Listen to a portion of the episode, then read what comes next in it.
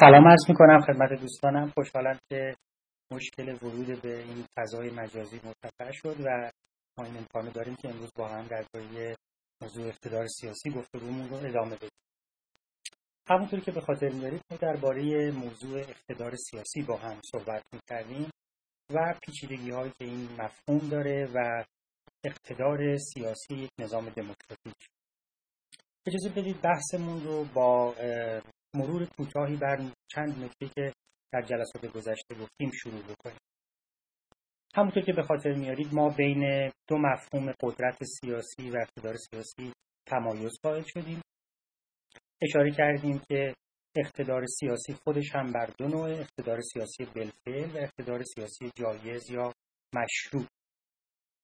مهمترین مفهومی که اقتدار سیاسی رو از قدرت سیاسی جدا می‌کنه موفقیت آمیز بودن تلاش نظام سیاسی برای وادار کردن یک مجموعی از شهروندان به رفتارهایی هست که ممکنه مایل به انجام اونها نباشه.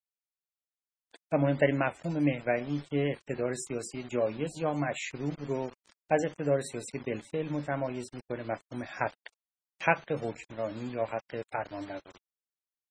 پس ما در واقع سه مفهوم داریم. قدرت سیاسی اقتدار سیاسی بلفل و اقتدار سیاسی جایز که اینها به ترتیب با سه مفهوم مشابه مرتبط هستند وادار کردن موفقیت آمیز بودن و حق. و بعد هم اشاره کردیم که یکی از ویژگی های اقتدار سیاسی جایز یا مشروع این هست که شهروندان رو مکلف می‌کنه که از قانون تبعیت بکنند حتی اگر مایل نباشند. بعد از خودمون پرسیدیم که این سرچشمه حقی که ما برای اقتدار سیاسی مشروع قائلیم از کجاست چیست و چه نظریه هایی در طول تاریخ درباره سرچشمه های اقتدار سیاسی جایز ارائه شده؟ همونطور که به خاطر میارید به چهار نظریه اشاره کردیم. سه نظریه اول نظریه اقتدار الهی نظریه برتری طبیعی و نظریه کمال خواهانه بودند.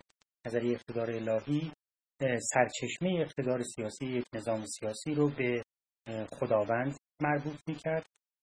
نظریه برتری طبیعی به نوعی از برتری طبیعی اشاره می‌کرد و این برتری رو مبنای کسب اقتدار سیاسی به شمار می آورد و نظریه کمالخواهانه نوعی از دانش نسبت به خیر عمومی به صلاح انسانها و به سرنوشت نیکوی جامعه سیاسی رو مبنای اقتدار سیاسی جایز یا مشروع قرار می‌داد.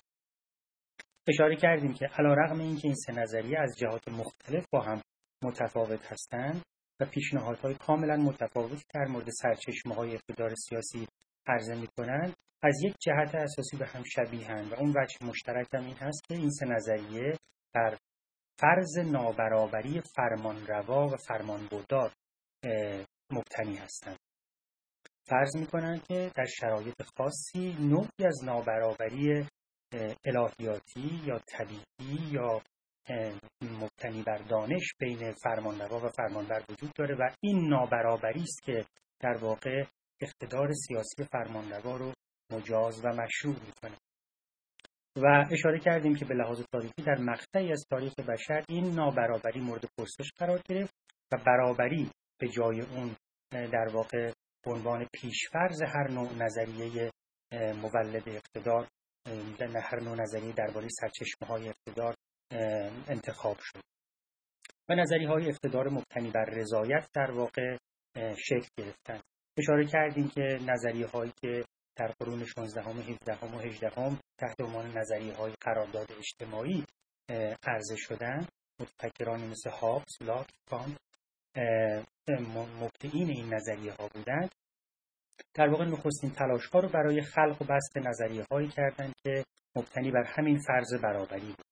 که رضایت رو مبنای اقتدار سیاسی جایز قرار می‌داد. و به اینجا به این ترتیب در این لحظه های تاریخی بین این سه مفهوم برابری بین این مفاهیم برابری رضایت اقتدار و قرارداد اجتماعی ارتباطی برقرار شد و شبکی از مفاهیم رو ایجاد کردن که نظریه های اقتدار مبتنی بر رضایت رو به تدریج شکل دادن.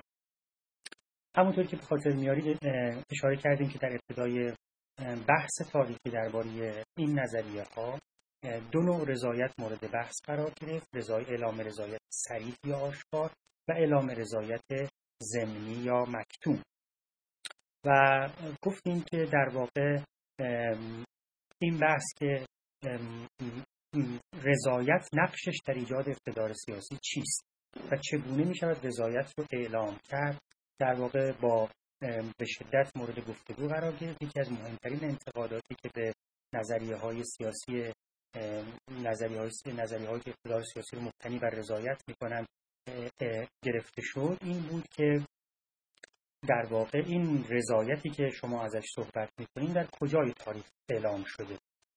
و اگر این رضایت در جایی از تاریخ اعلام نشده یا بسیار کمیاب هست ما چگونه می‌تونیم اعلام رضایت رو مبنای مشروعیت یک نظام سیاسی بدونیم و همونطور که به خاطر میارید پاسخی که قاقلین به نظریه قرارداد اجتماعی مبتنی بر رضایت به این انتقاد دادن این بود که شما دارید بین دو نوع نظریه خلط می‌کنید. نظریه های اقتدار نظریه های سیاسی اقتدار مبتنی بر رضایت در واقع بنا نیست که تاریخ مشروعیت نظریه ها رو مورد بحث قرار بدن. اونها بناست که فقط ماهیت این اقتدار رو مورد کنکاش قرار بدن. بنابراین حتی اگر موارد معدودی هم در طول تاریخ باشه کفایت می‌کنه. ولی منتقدین این پاسخ منتقدین رو قانع نمی کرد و معتقد بودن که به هر حال شما در تلاش هستید که برای مفهوم رضایت جایی باز بکنید و بنابراین این رضایت باید جایگاه تاریخی داشته باشه تا ما بتونیم بهش متکی بشیم و ازش استفاده بکنیم و ماهیتش رو نشون بدیم. قائلین به نظری قرارداد اجتماعی در پاسخ آمدند و از رضایت زمینی صحبت کردن رضایت مکتوم و گفتن درسته که رضایت سریح کمیاب یا نایاب هست ولی این به این معنی نیست که ما مجبوریم رضایت رو کنار بگذاریم. همین که ادهی در زیل یک نظام سیاسی میمونند و از مزایای ماندن در زیل اون نظام سیاسی بهرهمند میشن و اون محل رو ترک نمی‌کنن و به نظام سیاسی دیگری نقل مکان نمی‌کنن. بدون اینکه بخوان اعلام رضایت بکنند در واقع رضایت مکتوم یا زمینی خودشون رو اعلام کردن و این کفایت می‌کنه برای اینکه ما حدی از مشروعیت رو برای نظام سیاسی قائل بشیم و به این ترتیب تلاش کردن پاسخ بدن به این انتقاد منتقدی. اما به خاطر میارید که اشاره کردیم که پاسخ منتقدین نظری قرارداد اجتماعی این بود که ماندن به معنای رضایت نیست. هر جور تلاش برای هر جور تلاش برای فهمیدن رفتار سیاسی شهروندان از جمله ماندن آنها زیر نظام سیاسی یک جور رفتار تفسیری است یک جور رفتار تفسیری پیچیده است که در واقع خیلی اوقات بستگی به موضع و موقعیت فرد مفسر داره. بنابراین اگه بخوایم مجموعه این گفتگوها رو خلاصه بکنیم به این نکته ها به این دو نکته باید اشاره بکنیم که منتقدین معتقد هستند که اعلام رضایت سریع کمیابه و اگر اعلام رضایت سریع کمیاب نایاب یا کمیاب هست بنابراین نتیجه منطقی این نوع نظریه پردازی این خواهد بود که همه یا اکثر نظام های سیاسی فاقد مشروعیت بودن و هستند و این نتیجه نیست که ما بخوایم بهش برسیم. ما می‌خوایم سرچشمه مشروعیت رو کشف بکنیم. نمی‌خوایم نظریه بپردازیم که نتیجهش این باشه که همه نظام های سیاسی رو فاقد مشروعیت. و پاسخی که منتقدین به این قائلین به نظریه قرارداد اجتماعی مبتنی بر رضایت دادن این بوده که به هر حال اولا که رضایت اعلام رضایت در واقع یک نوع موقعیت تاریخی نیست که شما در تاریخ در جستجوش باشید. ما داریم تلاش می‌کنیم ماهیت مشروعیت رو کشف کنیم و نکته دوم هم این که کشف رضایت ممکنه و رضایت زمینی که شهروندان میدن می‌تونه مبنای مشروعیت باشه. نتیجه که از این مجموعه بحث های پیچیده درباره موقعیت رضایت و نقشش در مشروعیت بخشیدن به یک نظام سیاسی گرفتیم. این بود که ما نیازمند تحمل بیشتر درباره معنای رضایت هستیم. درباره رابطه رضایت و اقتدار سیاسی هستیم. درباره نقش رضایت در نظام دموکراتیک هستیم. و این کاری که امروز خواهیم کرد. امروز سعی می‌کنیم به این پرسش ها پاسخ بدیم. با توجه به ملاحظات انتقادی که مطرح شد انواع رضایت چی هستند و دموکراسی در رضایت دموکراسی چه نسبتی با هم دارد سوال دومی که بهش خواهیم پرداخت این هست که قلمرو اقتدار سیاسی مبتنی بر رضایت دموکراتیک تا کجاست؟ به این معنا که این نوع از اقتدار با چه محدودیت های مواجهه حتی اگر ما بتوانیم تفسیری قابل قبول از معنای رضایت به دست بدیم و بعد اون تفسیر رو مبنای مشروعیت یک نظام دموکراتیک قرار بدیم آیا این مشروعیت کسب شده نامحدوده یا محدوده هایی داره؟ آیا جاهایی هست که حتی یک نظام دموکراتیک ممکنه مشروعیت خودش رو از دست بده؟ و اگر چنینه اون جاها کجاست؟ اون قلم رو تا کجا گسترش پیدا می‌کنه و کجا به یک محدوده ها و موانعی برخورد می‌کنه؟ و سوال پایانی این که اعلام, اعلام عدم رضایت اعلام نارضایتی در یک نظام دموکراتیک البته راههای قانونی مختلفی داره. اما گاهی اوقات ممکنه که شهروندان به این نتیجه برسن که به شیوه دیگر به شیوه نافرمانی مدنی نارضایتی خودشون رو اعلام بکنن. سوال ما این هست که معنای نافرمانی مدنی چیست؟ و چه توجیهی برای نافرمانی مدنی میشه فراهم کرد؟ در چه شرایطی تحت چه شرایطی نافرمانی مدنی رفتاری اخلاقا قابل دفاع زیل یک نظام سیاسی که ما قبلا رضایت خودمون رو دربارش اعلام کردیم. پس همونطور که می‌بینید در واقع مفهوم محوری بحث امروز ما همچنان رضایت و رابطه رضایت با دموکراسی و شیوه های اعلام نارضایت. پیش از اینکه من بحث خودم رو شروع بکنم مایل هستم که ببینم دوستان چند نفر از دوستان چه نظری درباره این پیچیدگی هایی که مطرح کردیم دارند و چه پیشنهادی رو ارائه می‌کنن همونطوری که دیدید ما رضایت ضمنی و رضایت سریع رو از هم تفکیک کردیم و گفتیم که منتقدان و قائلین به این نظریه ها چه رأیی درباره رضایت ضمنی و رضایت سریح دارند.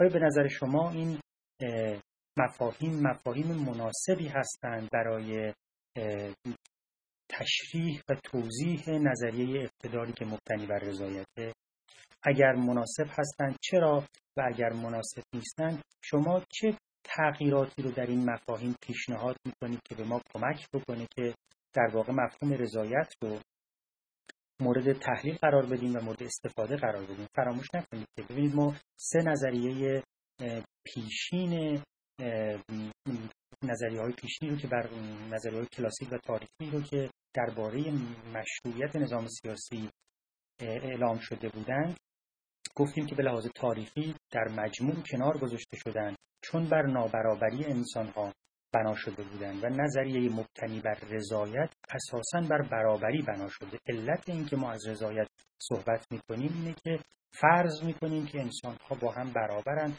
و فقط در صورتی که یک انسان به انسان دیگه اعلام رضایت بکنه که تو می‌توانی فرمانروای من باشی فرمانروا حق فرمانروایی به دست میاره. این حق فرمانروایی نه از خداوند سرچشمه می‌گیره نه از نوعی برتری طبیعی نه از نوعی دانش خاص. این حق فرمانروایی فقط محصول رضایت فرمانبران است. کسانی که خودشون رو در موقعیت شهروند فرمانبر قرار میدن و رضایت خودشون رو به نحوی اعلام می‌کنن این حق فرمانروایی رو به فرمانروا منتقل می‌کنن. سوال اینه که به نظر شما آیا دو مفهوم رضایت ضمنی و رضایت سریع مفاهیم مناسبی هستند برای اینکه ما این رضایت رو مبنای نظریه مشروعیت قرار بدیم یا خیر. و اگر به نظر شما نیستن آیا پیشنهاد خاصی دارید؟ خواهش می‌کنم دو سه نفر از دوستان در این زمینه اظهار نظر از دوستان خیلی متشکرم.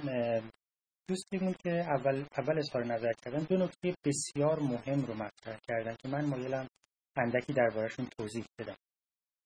ایشون به یک نکته اشاره کردن و گفتند که وزن افراد متفاوت. درسته. به پیر و جوان اشاره کردن و به ثروتمند و فقیر به غنی و فقیر. البته افراد پیر و جوان با هم متفاوتند افراد ثروتمند و افراد فقیر منابع متفاوتی در اختیار دارند و قدرت اقتصادی و سیاسیشون با هم متفاوت. افراد پیر افراد مسن احتمالا تجربه بیشتری از زندگی دارن و در بعضی زمینه ها دانش بیشتری دارن. من متوجه نشدم که نتیجه که ایشون از این تفاوت واقعی افراد می‌خواستن بگیرن چیست. درسته همه اون نظریه هایی که ما درباره سرچشمه اقتدار سیاسی بهشون اشاره کردیم مثل نظریه برتری طبیعی یا نظریه کمال خواهانه اقتدار در واقع بر همین نکات تاکید می‌ذارن. تاکید می‌کنن و انگشت تاکید می‌ذارن اونها هم دارن اشاره می‌کنن که افراد با هم متفاوتن یا دانش متفاوتی دارن یا تجربه متفاوتی دارن یا اونطوری که در اون نظریه ها اشاره نشده ولی ما می‌تونیم برجستش بکنیم منابع اقتصادی سیاسی متفاوتی در اختیارشون. ولی یادتون باشه اینها از جنس واقعیت هاست. نکته سوال ما سوالی که درباره مشروعیت سیاسی یک نظام سیاسی مطرح می‌کنیم سوالی درباره هنجارها و بایدها و نباید هاست البته افراد متفاوتن افراد ثروتمند می‌تونن رأی دیگران رو بخرن. می‌تونن از ثروت خودشون استفاده بکنن و ثروت خودشون رو به قدرت سیاسی ترجمه کنن می‌تونن تصمیمات سیاسی یک نظام سیاسی رو شدیدن تحت تاثیر قرار بدن درسته؟ بنابراین افراد با هم متفاوتن از این جهت. افرادی که دانشمندتر یا با تجربه تر هستن ممکن اظهار نظرهای پخته تری بکنن. ممکنه راه حل بهتری برای حل مشکلات عرضه بکنن. منتها این در سطح واقعیت هاست. آیا این تفاوت ها موجب میشه که نظامی که مثلا از ثروتمندان تشکیل شده یا نظامی که از دانشمندان تشکیل شده نظامی که فرمانرواهاش دانشمند یا مسن یا سالخورده یا قدیم یا ثروتمند هستند. صرفا به دلیل این برتری هایی که دارن نظام مشروعی باشه و پاسخی که ما به این سوال دادیم منفی بود. درسته؟ بنابراین برجسته کردن این نکته که افراد در جهان واقعی با هم متفاوتند برجسته کردن یک نکته بسیار مهمه.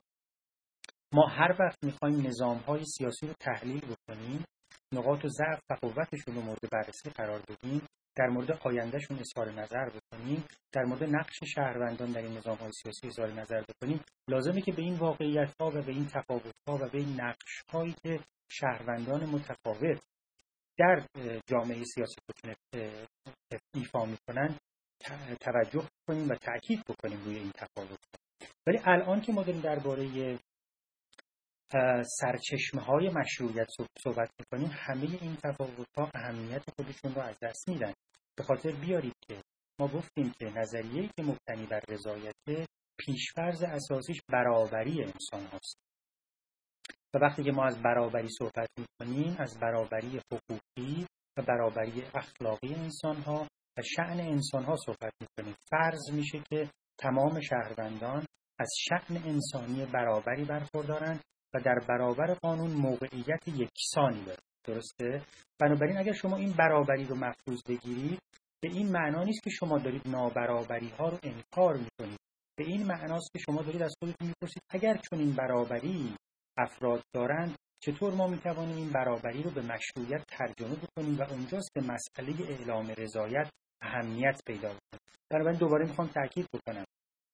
هر وقت که ما درباره ویژگی های یک نظام سیاسی توانایی پاش و نقاط ضعف قوت شهروندانش می‌خوایم اظهار نظر بکنیم. البته اون ها برای ما بسیار مهمه در مقام تصمیم گیری توضیح منابع برقراری عدالت نظام سیاسی حتما باید به نابرابری توجه بکنه. منتها پرسش این یکی دو جلسه ما پرسش از شعن اخلاقی نظام سیاسی پرسش, پرسش از مشروعیت یک نظام سیاسی و وقتی که پرسش این هست پاسخ باید با فرض بر حداقل اگر شما به نظریه مبتنی بر رضایت قائل هستید با فرض برابری صورت بگیرید. اونجاست که ما داریم در واقع از برابری صحبت می‌کنیم و بر اساس برابری می‌خوایم مقوله رضایت رو مورد بحث قرار بدیم. این نکته اول. نکته دومی که دوستمون اشاره کردن و باز هم بسیار نکته مهمی بود مسئله منافع بود. ایشون اشاره کردن که افراد در مقام اعلام رضایت کاملا ممکنه که منافع خودشون رو در نظر بگیرن. بیش از اینکه هر موضوع دیگری رو در نظر بگیرن. و این کاملا درسته. وقتی شما کارمند دولت هستید وقتی که شما حقوق بگیر هستید و حقوق منظمی دریافت می‌کنید اگر احساس بکنید که حقوقی که دریافت می‌کنید نسبتا کفایت می‌کنه و اگر احساس بکنید که هر گونه آشوب سیاسی و اجتماعی شما رو از همین منبع محدودی هم که در اختیار دارید محروم خواهد کرد ممکنه منفعت خودتون رو این به این در این ببینید که برید پای صندوق های رأی و رأی در زندگی سیاسی اجتماعی جامعه حضور نسبتا فعال داشته یا حداقل در اعلام نارضایتی های گسترده مشارکت نورزید که یک جور اعلام رضایت منفی است. یعنی اگر شما امکان عدم اعلام رضایت اعلام عدم رضایت براتون باشه این امکان براتون فراهم باشه که نارضایتتون رو هم اعلام بکنید. با انجام دادن یک محاسبه عقلانی ممکنه به این نتیجه برسید که این رفتار حضور مثلا در یک تظاهرات هم سلامتی من رو به مخاطره میندازه. هم منافع دراز مدت و کوتاه مدت من رو به مخاطره میندازه. ممکنه منو از اداره اخراج کنن ممکنه دیگه حقوق دریافت نکنم و غیره. این یه واقعیت مهمه. اما دوباره به خاطر بیارید که سطح بحث ما الان اینجا نیست. البته افراد در مقام اعلام رضایت یا اعلام عدم رضایت منافع شخص خودشون و منافع خانواده خودشون و منافع همشهری های خودشون و منافع هموطنان خودشون رو در نظر می‌گیرن. و اعلام رضایت به یک معنا بناست که ترجمه همین در واقع اعلام رضایت یا اعلام عدم رضایت نسبت به تحقق یا عدم تحقق منافع باشه. بنابراین اینکه کسی منافعش رو در نظر می‌گیره فی نفسه چیز بدی نیست. و موضوع بحث ما هم الان نیست. موضوع بحث ما اینه که فردی که منافع خودش رو محاسبه کرده حالا این منافع می‌تونه منافع شخصی باشه می‌تونه منافع اجتماعی باشه و غیره. فردی که منافع خودش رو محاسبه کرده به هر دلیل و در حد توانایی های ذهنی و اخلاقی خودش حالا که می‌خواد اعلام رضایت یا اعلام عدم رضایت بکنه آیا مجاری لازم برای اعلام رضایت یا اعلام عدم رضایت در نظام سیاسی موجود برای او پیش بینی شده یا پیش بینی نشده. بنابراین هر دو نکته که دوست عزیزمون مطرح کردن نکات بسیار خوب و مهمی هست. اون در سطح این نکات داره مطرح میشه که مستقیما موضوع مورد بحث امروز ما رو لمس نمی‌کنه و مورد تاکید و بررسی قرار نمیده. پس پرسش از سرچشمه مشروعیت یک پرسش اخلاقی هنگارین هست که با اشاره به واقعیت ها و با اشاره به اینکه افراد نابرابرن جواب پیدا نمی‌کنه و در نظریه های مبتنی بر رضایت بر این فرض بنا شده پر پاسخی که ما بدیم که افراد شعن اخلاقی انسانی برابر دارند و در برابر قانون برابر هستند پیش روی قانون برابرند. و نکته دوم که البته افراد در اعلام رضایت یا اعلام عدم رضایت منافع خود خودشون و کسانی رو که به اونها علاقه من در نظر می‌گیرن. منتها بحث ما بحث منافع الان نیست بحث نحوه اعلام رضایت یا اعلام عدم رضایت است. به حال ممنونم که این دو نکته رو مطرح کردید. به ما کمک کرد که بعضی از جنبه های بحث رو بهش وضوح بیشتری ببخشید. اجازه بدید یک قدم جلو بریم و به جای استفاده از مفهوم رضایت زمینی و رضایت آشکار یکی دو مفهوم دیگر رو به کار بریم که تقریبا شبیه هند ولی های جزئی دارند و این های جزئی به ما کمک می‌کنه که بعضی از ملاحظات انتقادی رو که مطرح شده در نظر بگیریم و همچنان مفهوم رضایت رو و اعلام رضایت رو به عنوان یک مفهوم محوری در هر نوع نظریه دموکراتیک مبتنی بر رضایت مورد استفاده قرار یک مفهومی که بعضی از نظریه پردازان پیشنهاد کردن و به نظر من مفهوم مناسبی هست رضایت توافقی است. رضایت توافقی موقعی اعلام میشه یا به رفتاری اطلاق میشه که به نحوی رقیق حمایتگرانه باشه یا دست کم تضعیف کننده نظام سیاسی نباشه. اگر شما به هر نحو رفتاری از خودتون نشون بدید که تفسیر اکثر کسانی که اون رفتار رو می‌بینند این باشه که شما دارید نوعی حمایت از نظام سیاسی موجود نشون می‌دید. بدون اینکه لزوما در واقع شما اعلام سریح و آشکار کرده باشید که نظام سیاسی موجود رو تایید بکنید. این یک جور اعلام رضایت توافقی است. البته اینکه چه رفتاری نشانه رضایت توافقی است همچنان می‌تونه موضوع بحث و گفتگوی ما باشه. همونطور که دوست عزیزمون اشاره کردن مثلا کارمندی که سر کارش میره و به پیشنهادهایی برای نافرمانی مدنی جواب نمیده و مایله که حقوقش رو سر ماه دریافت بکنه داره یه حمایت رقیق از نظام سیاسی اداری موجود نشون ممکنه در یه شرایطی مفسران کار رو اینجوری ببینن. یا حمایت رقیق نه. شما رفتاری از خودتون نشون نمیدین که تضعیف کننده نظام سیاسی باشه. اونجا هم دارید نوعی رضایت توافقی رو اعلام می‌کنید این این ایده رضایت توافقی پیچیدگی هایی داره که اجازه بدید من بعضی از اون پیچیدگی ها رو مورد گفتگو قرار اولا ما این با پذیرفتن مفهوم رضایت توافقی این نکته رو میپذیریم که اکثر انسان ها خالق نظام های سیاسی نیستند بلکه در واقع در بطن یک نظام سیاسی به دنیا میاد و رفتارهاشون می‌تونه به عنوان نوعی اعلام رضایت توافقی تفسیر بشه درسته؟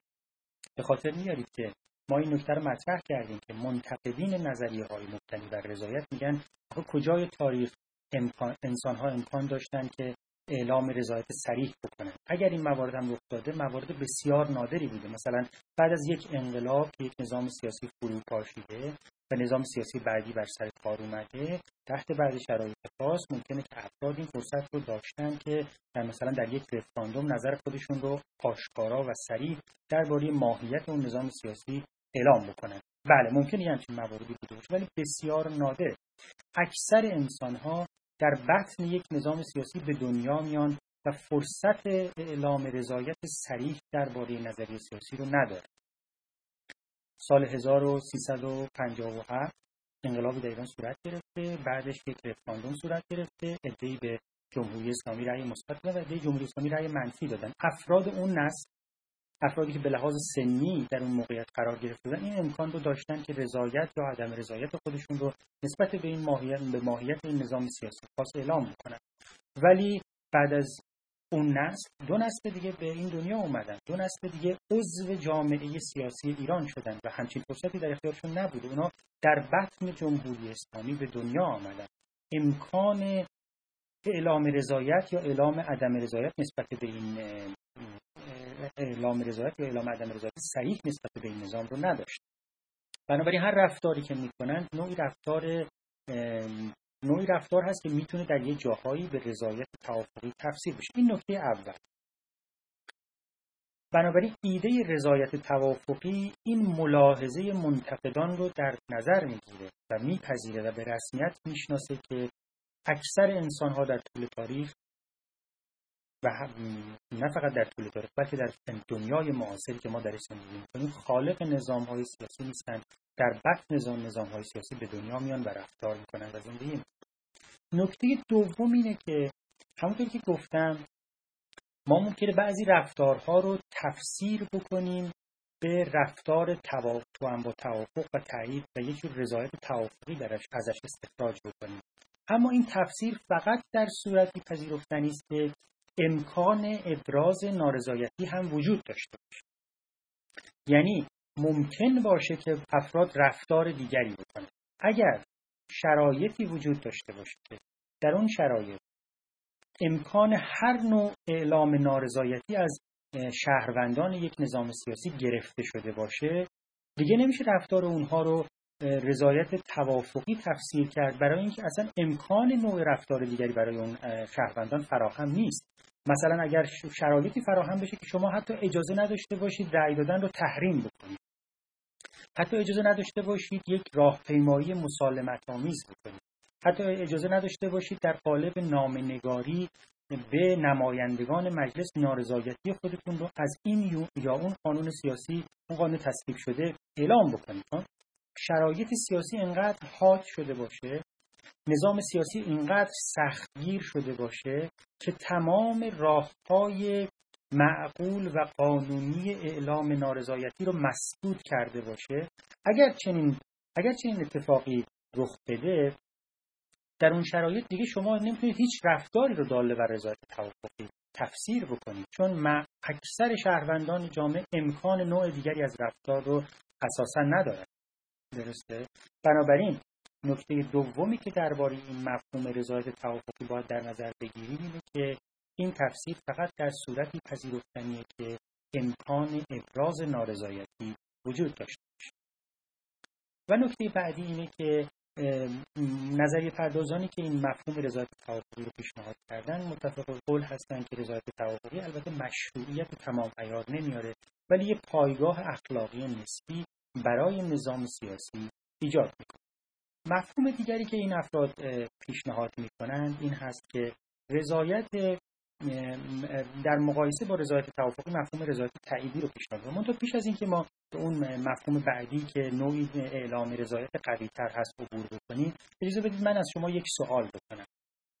یکی دو نفر از دوستان به این نکته اشاره بکنند که این رضایت توافقی که الان پیشنهاد شده به نظر میاد که خیلی شبیه به مفهوم رضایت ضمنیه ولی کسانی که رضایت توافقی رو پیشنهاد کردن در واقع برای پاسخ دادن و واکنش نشون دادن به اشکالاتی که به مفهوم رضایت ضمنی وارد شده بوده این ایده رو طرح کردن. سوال من از شما اینه که به نظر شما رضایت توافقی و رضایت ضمنی چه تفاوتی ممکنه با چه تفاوت‌ها و شباهت‌هایی با هم داره پس رضایت توافقی همین است که الان تعریفش رو روی وایت بورد می‌بینید رفتاری که به نحوی دقیق حمایتگرانه باشه یا دست کم تضعیف کننده نظام سیاسی نباشه رضایت زمینی رو هم که قبلا راجبش گفتگو کردیم. آیا شما وقتی که به این دو مفهوم فکر می‌کنید تفاوتی بین این دو مفهوم می‌بینید خواهش می‌کنم یکی دو نفر از دوستان به این سوال جواب یکی اینکه ببینید رضایت ضمنی شرط امکان ابراز نارضایتی رو مطرح نمی‌کنه.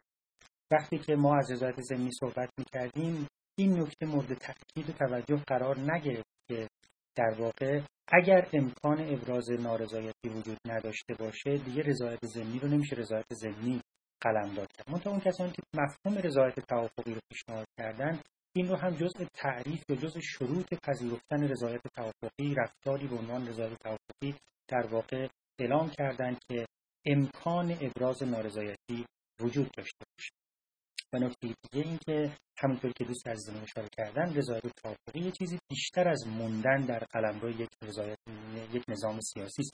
نوعی اعلام حمایت رقیق یا عدم مخالفت در صورت امکان مخالفت. پس توجه داشته باشیم که رضایت توافقی تفاوت‌های اندک اما مهمی با مفهوم رضایت ضمنی داره مفهوم بعدی که پیشنهاد میشه اینجا رضایت تعییدی است و رضایت تعییدی در واقع در رفتارهایی تجلی پیدا می‌کنه که به نحو آشکاری نظام سیاسی رو تایید می‌کنند و احترام اعتماد و وفاداری شهروند به نظام سیاسی رو اعلام می‌کنن. مثل رفراندوم هایی که راجبشون صحبت کردیم. الان نکته بعدی که می‌خوام در واقع توجهتون رو جلب بکنم بهش این هست که در واقع چه رابطه بین این اعلام رضایت و دموکراسی وجود داره؟ ما چه جایگاهی می‌تونیم در واقع برای رضایت در یک نظام دموکراتیک پیشنهاد بکنیم و با یه تحلیل یک کمی پیچیده‌تر از تحلیل های مرسوم این سازوکار دموکراتیک چه جایگاهی به مفهوم رضایت یا عدم رضایت در واقع میبخشه. همونطور که گفتیم در واقع دموکراسی این نکته رو به رسمیت می‌شناسه که اقتدار سیاسی نتیجه رضایت مردم و سازوکار دموکراتیک در واقع نهادینه کردن اعلام رضایت عدم اعلام رضایت و اعلام نارضایتی به نحوی غیر خشونتبار. ببینید به همه این جزئیات باید توجه کنید. شما هم می‌تونید اعلام رضایت بکنید. هم می‌تونید اعلام نارضایتی بکنید هم می‌تونید عدم اعلام رضایت بکنید مثلا وقتی که شما رأی نمی‌دید این هم می‌تونه اعلام نارضایتی محسوب بشه در یه شرایط. هم عدم اعلام رضایت. شما فرصت اعلام رضایت رو داشتید اما از این فرصت به هر دلیلی استفاده نکردید. و نکته دیگه اینه که این اتفاق به نحوی غیر خشونتبار میفته در واقع شما یه سازوکاری رو طراحی می‌کنید که افراد امکان اینو داشته باشند که رضایت نارضایتی خودشون رو به نحو غیر خشونتبار در واقع اعلام بکنن و ابلاغ بکنن. نکته دیگه اینه که رضایت توافقی همونطوری که اشاره کردیم در واقع کمترین حد رضایته و به همین دلیل که قدرت اخلاقش اندکه میزان تکلیف زاییش هم برای شهروندان کمتر از رضایت تعییدی هست. یعنی فردی که به یک نظام سیاسی رضایت توافقی خودش رو اعلام می‌کنه کاملا ممکنه در شرایطی باشه که حاضر نباشه رضایت تعییدی خودش رو اعلام کنه. همونطوری که یکی از دوستان در پاسخ به سوال قبلی این نکته مطرح کردن کاملا ممکنه که فرد بر اساس مجموعی از محاسبات مایل نباشه که نظام سیاسی رو کاملا تایید بکنه. انتقادات عمیقی نسبت به نظام سیاسی موجود داشته باشه اما در این حال خواهان براندازی هم نباشه. در اینجا با رفتارهای خودش نوعی رضایت توافقی رو اعلام می‌کنه. اما تا اونجا حاضر نیست بره که رضایت تأییدی به نظام سیاسی موجود بده. نکته مهم دیگری که شاید بشه اینجا برش خط تاکید کشید و برجستش کرد اینه که این سازوکار دموکراتیک نهادینه کردن اعلام رضایت و عدم رضایت در واقع تا اونجا ممکنه پیش بره که حتی به انقلاب هم صورت دموکراتیک ببخشه درسته؟ یه نکته که درباره نظام های دموکراتیک گفته میشه اینه که این نظام ها جابجایی قدرت رو به نحو غیر خشونت آمیز صلحآمیز و در یک روند بطعی فراهم می‌کنه. ویژگی های یک انقلاب رو ندارند که خشونتباره که سریع که به براندازی منجر اما پاره از نظریه پردازان گفتن که اگر نظام دموکراتیک خوب سازوکارهای نظام دموکراتیک خوب طراحی شده باشه و تا نهایت خودش بره حتی ممکنه بشه فکر کرد که میشه انقلاب رو هم بهش صورتی دموکراتیک بخشید. چطور؟ با در واقع اعلام انحلال اون توافقی که ما با نظام سیاسی داشتیم. بفرمایید در یک شرایطی ما با نظام سیاسی موجود یک توافق برقرار می‌کنیم یک قرارداد امضا می‌کنیم به نحوی رضایت تأییدی خودمون رو اعلام می‌کنیم و اون نظام سیاسی رو بر سر کار میاریم و مستقر می‌کنیم. اگر این نظام نظامی دموکراتیک باشه و در قانون اساسیش به عنوان مثال و در سازوکارهای سیاسی طراحی شده در اون نظام این هم پیش بینی شده باشه که ما حتی می‌تونیم اون توافق اولیه‌مون رو تحت شرایط خاصی ملغا اعلام بکنیم قانون اساسی رو کاملا کنار بگذاریم و قانون اساسی جدیدی رو تحت یک شرایط ویژه اعلام بکنیم.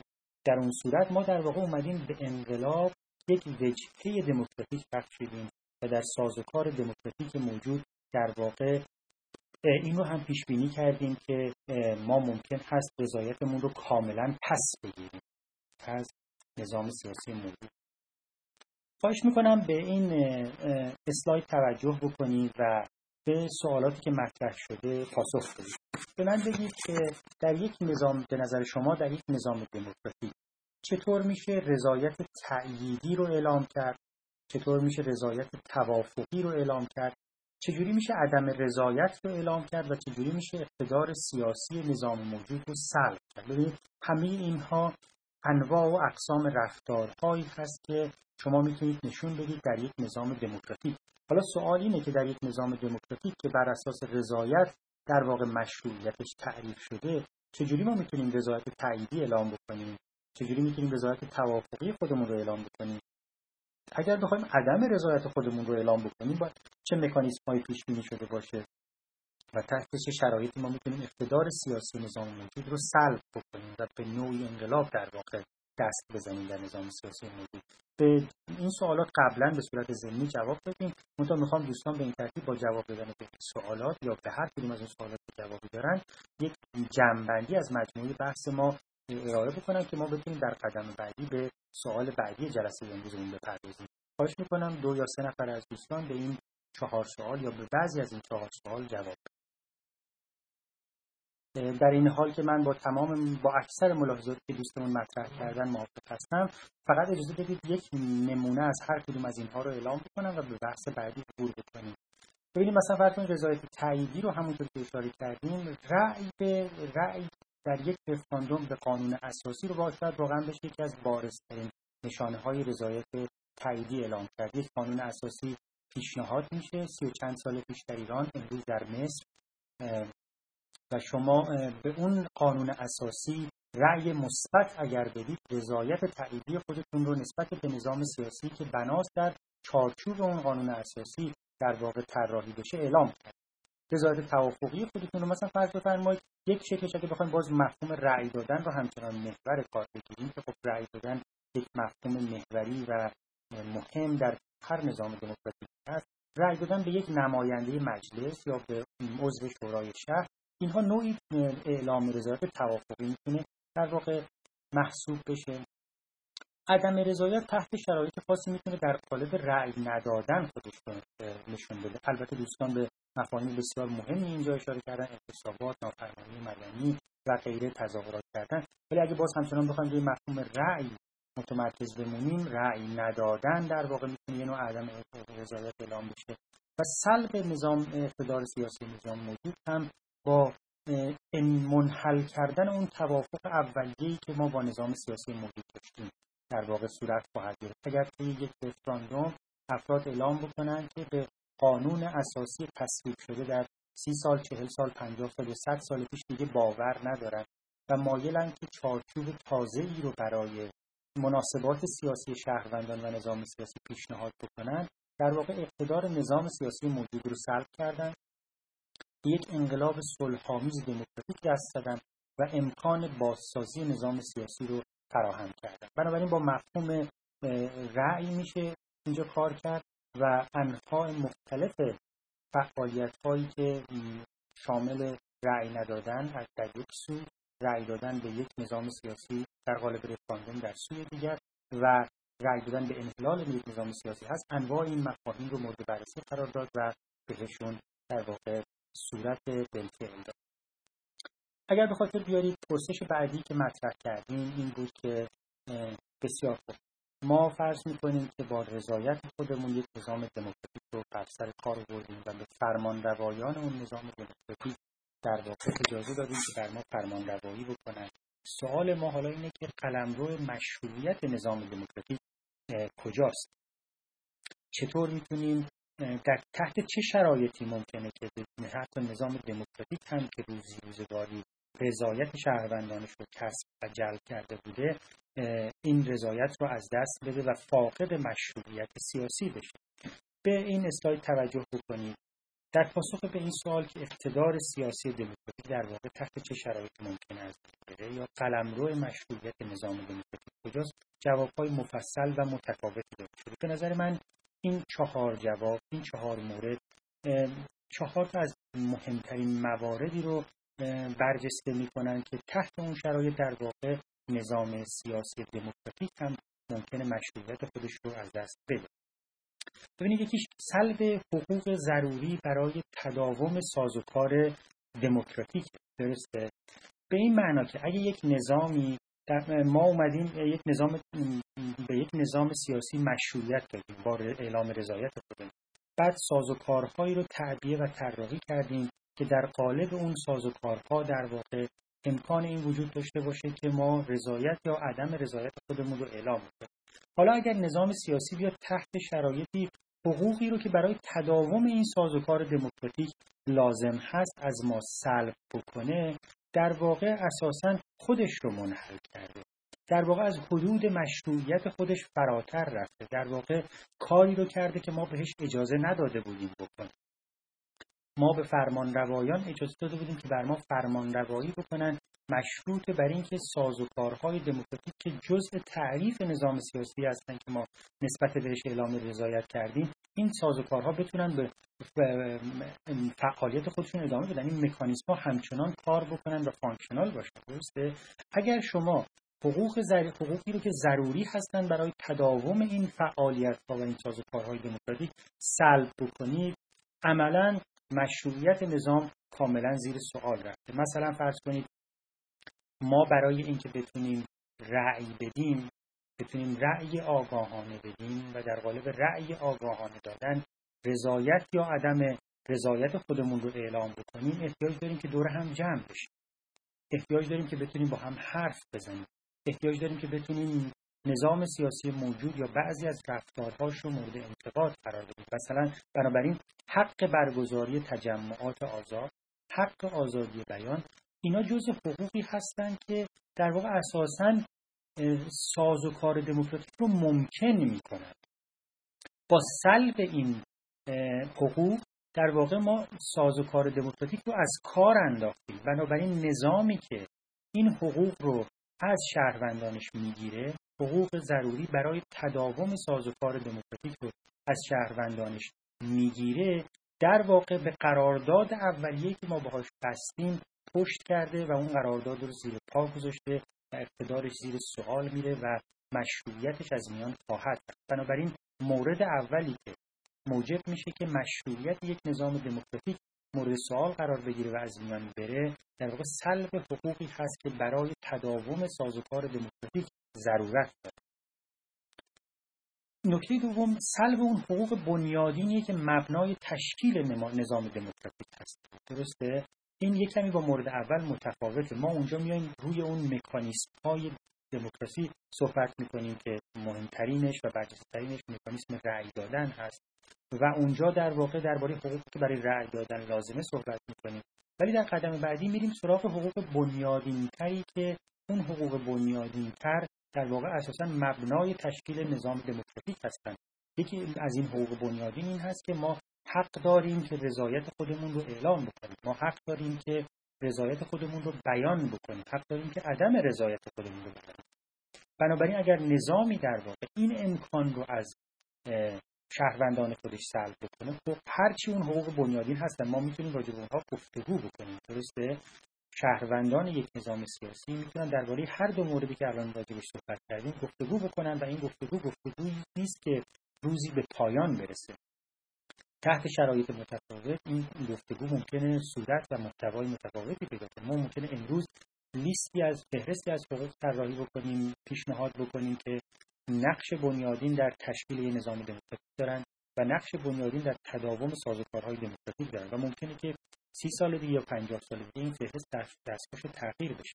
ولی به هر حال وقتی که ما توافق کردیم بر سر پاری از حقوق بنیادین این توافق رو در سندی مکتوب که مبنای رابطه ما با فرمانروایانمون هست و اسمش قانون اساسی مکتوب کردیم و بعد یک حقوقی رو برای تداوم سازوکارهای دموکراتیک ضروری دونستیم. تحت هر شرایطی اگر نظام سیاسی موجود اون حقوق بنیادین یا اون حقوق ضروری برای سازوکارهای دموکراتیک رو نقض بکنه یا سلب بکنه بر علیه خودش رفتار کرده و مشروعیت خودش رو سلب کرده. نکته مهم بعدی در واقع نهادینه کردن نابرابری. درسته؟ به خاطر میارید که ما گفتیم که فرق مهم نظریه های اقتدار مبتنی بر رضایت با نظریه های اقتدار مبتنی بر ایده خداوند یا ایده برابری برتری طبیعی یا ایده دانش این هست که اونها فرض رو بر نابرابری می‌ذارن و نظریه مبتنی بر رضایت که در واقع نظریه هست که پشتوانه یک نظام دموکراتیک فرض رو بر برابری می‌ذاره. بنابراین هر جا که نظام سیاسی تلاش بکنه که نابرابری بین شهروندان رو در واقع نهادینه بکنه بهش شکل قانونی بده و ازش دفاع بکنه کاری کرده که برخلاف اون پیشفرز اولیه است که ما بر در بنا کردن نظام دموکراتیک در نظر داشتیم و اون پیشفرز اولیه برابری اخلاقی و حقوقی شهروندان. هر جا شعن انسانی انسانها از اون جهت که انسان هستن نه از اون جهت که جنسیت خاصی دارن یا رنگ پوستشون متفاوته یا به دین خاصی معتقدن یا به طبقه اقتصادی خاصی متعلق فقط از اون جهت که انسان هستن. اگر شعن برابر انسان ها زیر سوال بره یا نابرابری انسان ها از حیث شعن نهادینه بشه در نظام قانونی یک کشور یا اگر در واقع تلاش صورت بگیره که این نابرابری به شکل‌های مختلف اعمال بشه در زندگی سیاسی و اجتماعی اون نظام سیاسی که داره دفاع می‌کنه از این نابرابری در واقع مشروعیت خودش رو زیر سوال برده. حتما شما در اخبار دیدید که چند روز قبل نماینده مسیحیان آشوری در مجلس در واقع اعتراض کرده بود به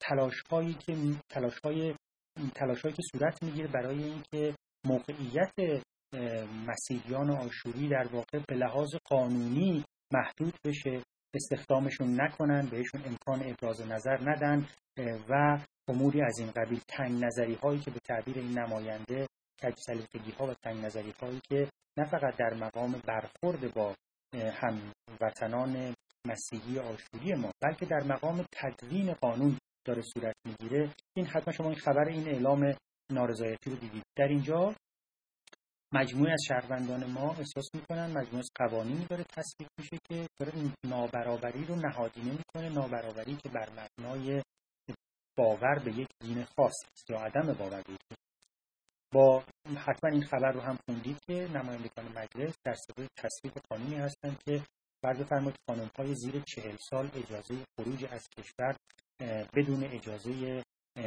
پدر یا همسرشون رو نداشته یا ولی مذکرشون رو نداشته باشن. ولی این نهادینه کردن نابرابری بر اساس جنسیت هست درسته؟ بنابراین نکته مهم دیگه که باید برجسته بشه اینه که اگر نظامی ادعای دموکراتیک بودن داره اگر نظامی بر اساس این توافق با شهروندانش پناه شده که یک ما می‌خوایم یه نظام دموکراتیک داشته باشیم. به محض اینکه تلاش بکنه که به هر نحوی قانونی یا با استفاده از ابزارهای غیرقانونی نابرابری رو نهادینه بکنه در واقع مشروعیت خودش رو زیر سوال برده نکته مهم دیگه ای که مایلم اینجا در واقع مورد تاکید قرار بدم و یک کمی متفاوت با موارد قبلی نادیده گرفتن حقوق اقلیت همیشه بازنده است. ببینید رأی دادن و برنده شدن اکثریت به نظر می‌رسه یکی از مکانیسم هایی بوده که پیشنهاد شده و تداوم پیدا کرده برای اینکه رضایت در یک نظام دموکراتیک اعلام بشه و به هر حال نحوه از تصمیم گیری برای حل مشکلات محسوب بشه. البته این رأی دادن همونطور که همه شما می‌دونید شرایط ویژه‌ای باید داشته باشه. این شرایط در واقع باید رأی دادن رو معنادار بکنه به این تصمیم مکانی رأی دادن رو به عنوان یک مکانیسم تصمیم گیری یک مکانیسم تصمیم گیری معقول و منصفانه بکنه باید این شرایط برای شهروندان فراهم باشه که آگاهانه در شرایطی عادلانه تصمیمی منصفانه بگیرن. درسته؟ ما پالی ملاحظات رو در کار میاریم تا در واقع به رأی اکثریت گردن بزنیم ولی اگر اقلیتی در جامعه باشند که از اون حیث که اقلیت هستن مثلا به یه دین خاص پایبندن یا مثلا یک جنسیت خاص دارن یا یک رفتار جنسی خاص دارن یا هر چیزی از این قبیل که گروهی رو اقلیت می‌کنه در جامعه. و این اقلیت به دلیل اینکه واقعا اقلیت و در اقلیت باقی میمونه و توان جلب رأی اکثریت رو نداره یک اقلیت همیشه بازنده است که ناتوان از اینکه بر تصمیم گیری های کلان جامعه که بر سرنوشت او هم تاثیر می‌گذاره تأثیری بگذاره. ما در واقع با یه اقلیت همیشه بازنده مواجه یه اقلیت همیشه بازنده که به صورت سیستماتیک و نهادینه شده ممکن حقوقش به وسیله اکثریت نادیده گرفت. درسته؟ این این یک نوع سیستماتیک و به ظاهر مشروع سرکوب کردن حقوق اقلیت ها در جامعه است. صدای اون اقلیت ها به گوش نظام سیاسی نمی‌رسه. راهی برای اعلام نارضایتیشون ندارن.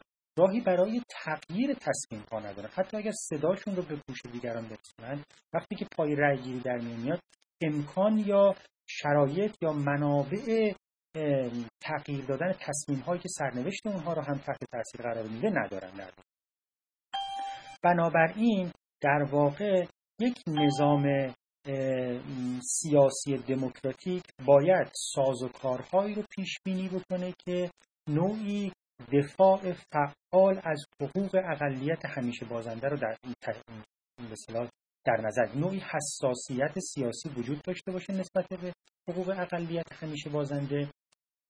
دیندارانی که یک درصد جامعه رو تشکیل میدن. به دینی باور دارن که فقط یک درصد جمعیت اون جامعه رو تشکیل میده کسانی که رفتارهای جنسی دارن که مثلا 4 5 درصد افراد جامعه دارن. کسانی که به قومیتی متعلقن که 10 درصد افراد جامعه دارن. اینها در هر نوع تصمیم گیری مهمی نهایتا و همیشه بازنده خواهند باید باید فکر کرد باید گفتگو کرد و باید راههایی رو پیدا کرد و این راهها رو در سازوکارهای قانونی جامعه و در قانون اساسی و در قوانین دیگر به نحوی جای داد که حقوق اونها به نحوی تضمین حالا اینکه این مکانیسم ها چیست و چگونه میشه در واقع بهشون دست پیدا کرد باز موضوع گفتگوست. ولی باید این حساسیت رو در خودمون بپرورونیم که هر نظام سیاسی که به نحو سیستماتیک حقوق اقلیت همیشه بازنده رو سرکوب می‌کنه در واقع نمی‌تونه نظام دموکراتیک بنابراین برگردیم به سوال اصلی.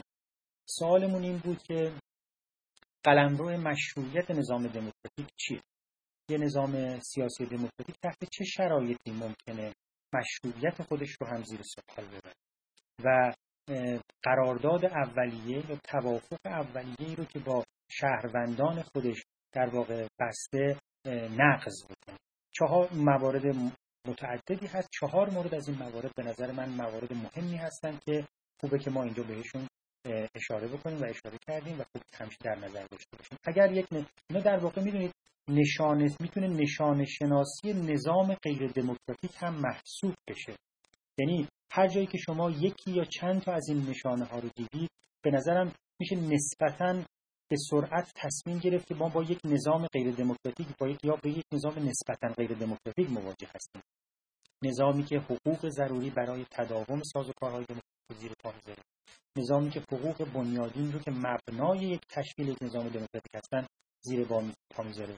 نظامی که نابرابری رو نهادینه می‌کنه و نظامی که هیچ حساسیتی نه فقط نسبت به حقوق اقلیت همیشه بازنده نداره بلکه به نحو سیستماتیک حقوق اقلیت همیشه بازنده رو سرکوب می‌کنه. اینها هم مواردی هستند که نشون میدن چجوری چطور یک نظام دموکراتیک ممکنه مشروعیت خودش رو از دست بده. هم در واقع نشانه هایی هستند که ما می‌تونیم بین نظام دموکراتیک و غیر دموکراتیک در واقع تفکیک کنیم وقتمون محدوده و ما تا به حال حدود سه جلسه رو هم مصروف به بحث درباره اقتدار سیاسی کردیم و من مایل هستم یه کمی سریعتر به بحث بعدیمون که بحث بسیار مهمی هست و نمی‌خوایم اون رو گفتگو نشده بگذاریم عبور بکنم. متاسفم که الان فرصت نداریم که یکم بیشتر اینها رو بکاویم ولی همونطور که همه شما مطلع هستیم در اون فضای مجازی می‌تونیم با هم گفتگو بکنیم. نکته موضوع بعدی بحث ما بحث نافرمانی مدنی هست. که یک نوع اعلام عدم رضایی. سوال ما اینه که نافرمانی مدنی چیه و تحت چه شرایطی اخلاقا مجاز هست؟ خواهش می‌کنم یکی دو نفر از دوستان به این سوال جواب بدن که چون بعضی از شما هم مفهوم نافرمانی مدنی رو طی دو سه جلسه گذشته چندین بار به کار گرفتید حتما تصویر یا تعریفی از مفهوم نافرمانی مدنی دارید. پیش از اینکه من وارد بحث درباره معنای نافرمانی مدنی تفاوت نافرمانی مدنی با سایر اعتراضات اعتراضات به نظام سیاسی بشم و شرایط اخلاقی نافرمانی مدنی مورد بحث قرار بدم مایلم ببینم که دوستان چه تصوری از نافرمانی مدنی دارن یا چه تعریفی از نافرمانی مدنی پیشنهاد می‌کنن. خواهش می‌کنم دو نفر از دوستان. اجازه بدید من با توجه به ملاحظاتی که دوستان مطرح کردن و بعضی ملاحظات فنیتر پیشنهاد تعریف نسبتا متفاوتی رو درباره نافرمانی مدنی بدم به این تعریف ملاحظه بکنیم تعریف ملاحظه بکنیم. نافرمانی مدنی زیر پا گذاشتن قانون. به نحوی غیر مخفیانه یعنی علنی غیر خشونتبار و از سر احساس وظیفه که با هدف تغییر قانون صورت می‌گیره. ببین همه این ملاحظات در تعریف نافرمانی مدنی مهم هستند.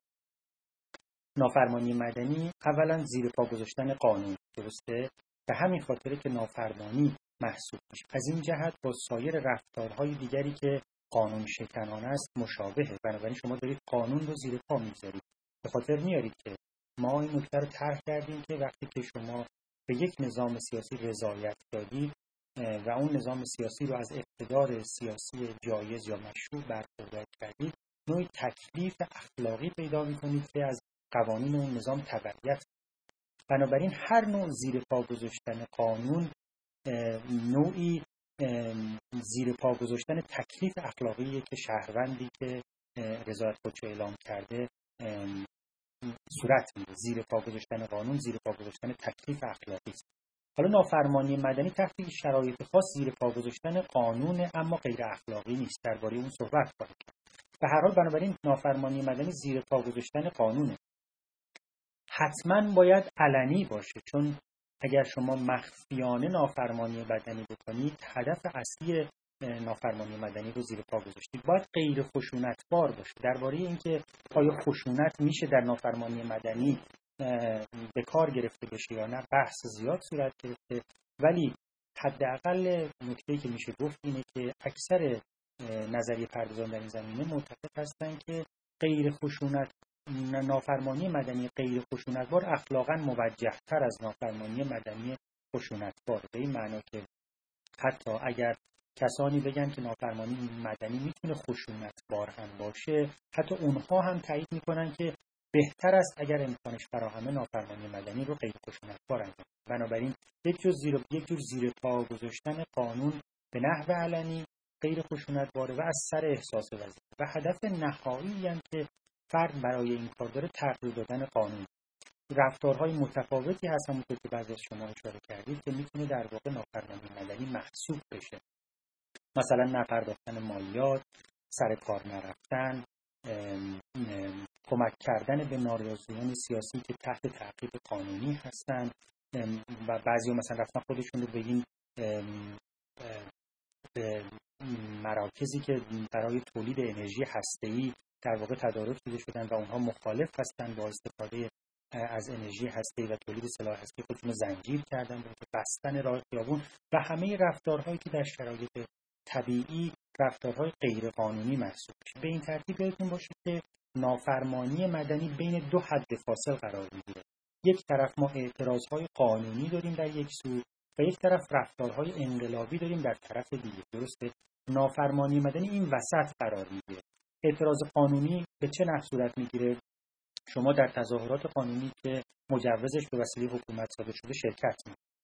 شما یک مصرف یک محصول رو تحریم می‌کنید. شما رأی نمی‌دید مثلا. شما به نمایندگان خودتون در مجلس نامه می به شیوه های مختلف قانونی اعتراض می‌کنید. بنابراین اعتراض های قانونی یک سر طیف رفتارهایی هستند که می‌تونن نارضایتی شما رو اعلام بکنن. اون سر طیف هم رفتارهای انقلابی هستند که رفتارهای خشن هستند با هدف تغییر رژیم. ببینید اینجا نکته مهم اینجاست. ببینید ما داریم از رفتار انقلابی صحبت می‌کنیم و رفتار انقلابی رفتار که هدفش تغییر این یا اون قانون تغییر این یا اون سیاست یا پالیسی دولت یا حکومت نیست. تغییر کل رژیم. بنابراین اون سر عدم رضایت و اون سر رفتارهایی که این عدم رضایت رو اعلام می‌کنه رفتار انقلابی است. رفتار رفتار که نافرمانی مدنی خونده میشه این وسط قرار می‌گیره. حالا اجازه بدید که ببینیم که این ویژگی ها هر کدوم چه اهمیت داره. ببین مثلا فرض کنید وقتی که ما از این صحبت می‌کنیم که رفتار نافرمانی مدنی باید از سر انجام احساس وظیفه یا پاسخ دادن به ندای وجدان باشه. درسته؟ نکته مهمی که نظریه پردازان نافرمانی مدنی مورد تاکید قرار دادن اینه که اگر کسی فقط برای تعریف تأمین منافع شخصی خودش اقدام به رفتاری بکنه به سختی میشه اون رفتار رو نافرمانی مدنی قلمدار کرد. البته ممکن شما منافع خودتون رو هم در نظر بگیرید. ولی وقتی که اقدام می‌کنید به نافرمانی مدنی برای تغییر قانون. شما این ملاحظه رو در نظر دارید که اون قانون فقط شما رو تحت تاثیر قرار نمیده. همه کسانی رو که در واقع مشمول اون قانون میشن تحت تاثیر قرار میده. بنابراین با مخالفت با اون قانون که ممکنه اصلا شما رو هم شامل شما هم نشه. شما ممکنه یه مرد باشید و به قانونی که محدودیت برای خانوم ها ایجاد می‌کنه اعتراض بکنید. بنابراین شما مشمول اون قانون نمیشید. اما دارید به قانون اعتراض می‌کنید. درسته؟ ممکن شما مسیحی نباشید. اما به قوانینی که برای محدود کردن مسیحیان در جامعه خودتون تحمیل میشه به اونها دارید اعتراض می‌کنید.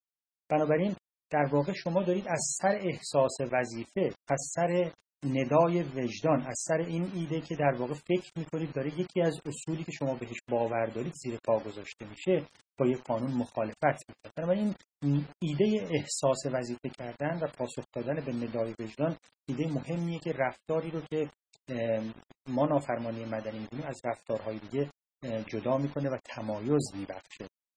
البته کاملا ممکن که فرد احساس غلطی داشته باشه یا درک نادرستی از وظیفه اخلاقی خودش داشته باشه که اون موضوع بحث ما نیست. موضوع بحث ما اینه که ما برای اینکه یه رفتار رو نافرمان مدنی قلمداد بکنیم فرد یا افرادی که مرتکب اون رفتار میشن باید این کار رو برای چیزی بزرگتر از تأمین منافع شخصی خودشون انجام داده باشن.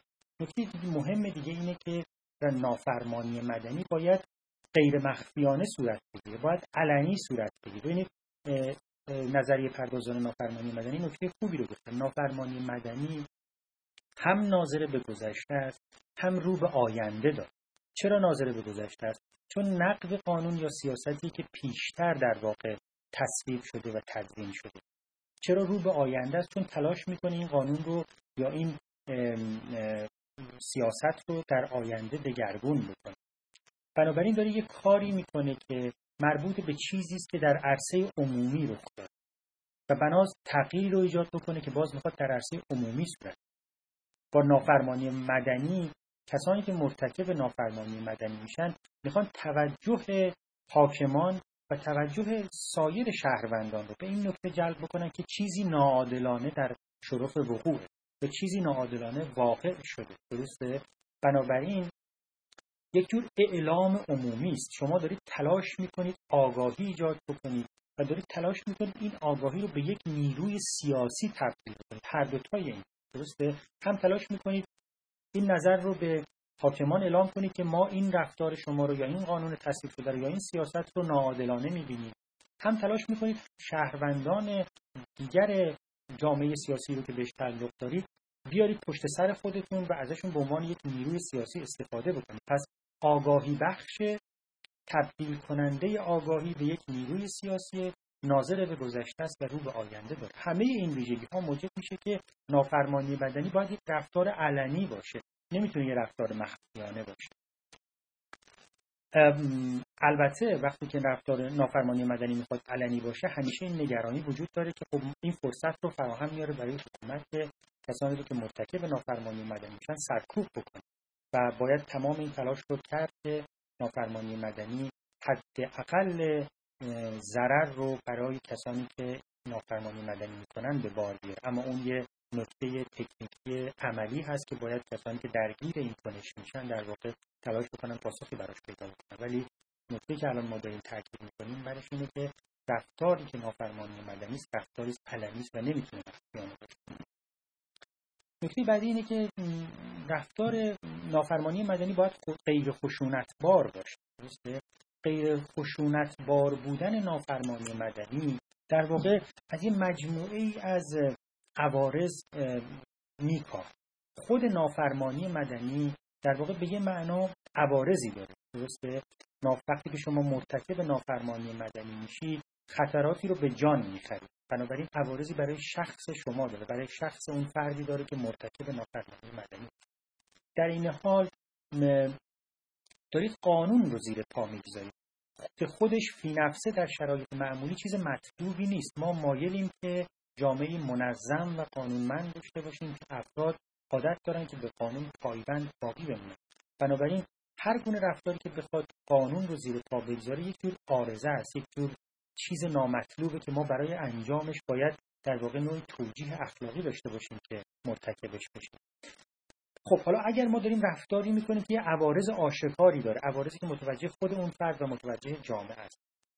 باید کاری بکنیم که به هر حال از عوارض دیگرش بکاریم و اونایی که بر غیر خشونت بار بودن نافرمانی مدنی تاکید می‌کنن دارن میگن که ما به هر حال تلاش می‌کنیم که با غیر خشونت بار کردن نافرمانی مدنی از عوارض سوء نافرمانی مدنی بکاهیم بنابراین یکی از فواید غیر خشونت بار کردن نافرمانی مدنی اینه که عوارض سوء زیر پا گذاشتن قانون رو کم می‌کنه خشونت رو ترویج نمی‌کنه.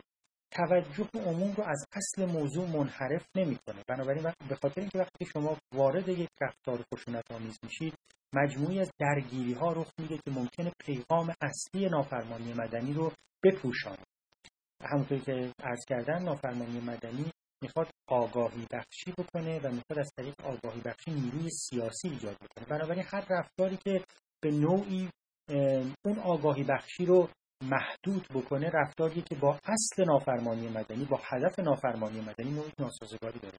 رفتار خشونتبار ممکنه این اتفاق براش بیفته. ممکنه اون پیغام اصلی رو بپوشانه و مانع رسیدن پیغام اصلی به گوش کسانی بشه که مخاطب اون پیغام هستن در واقع.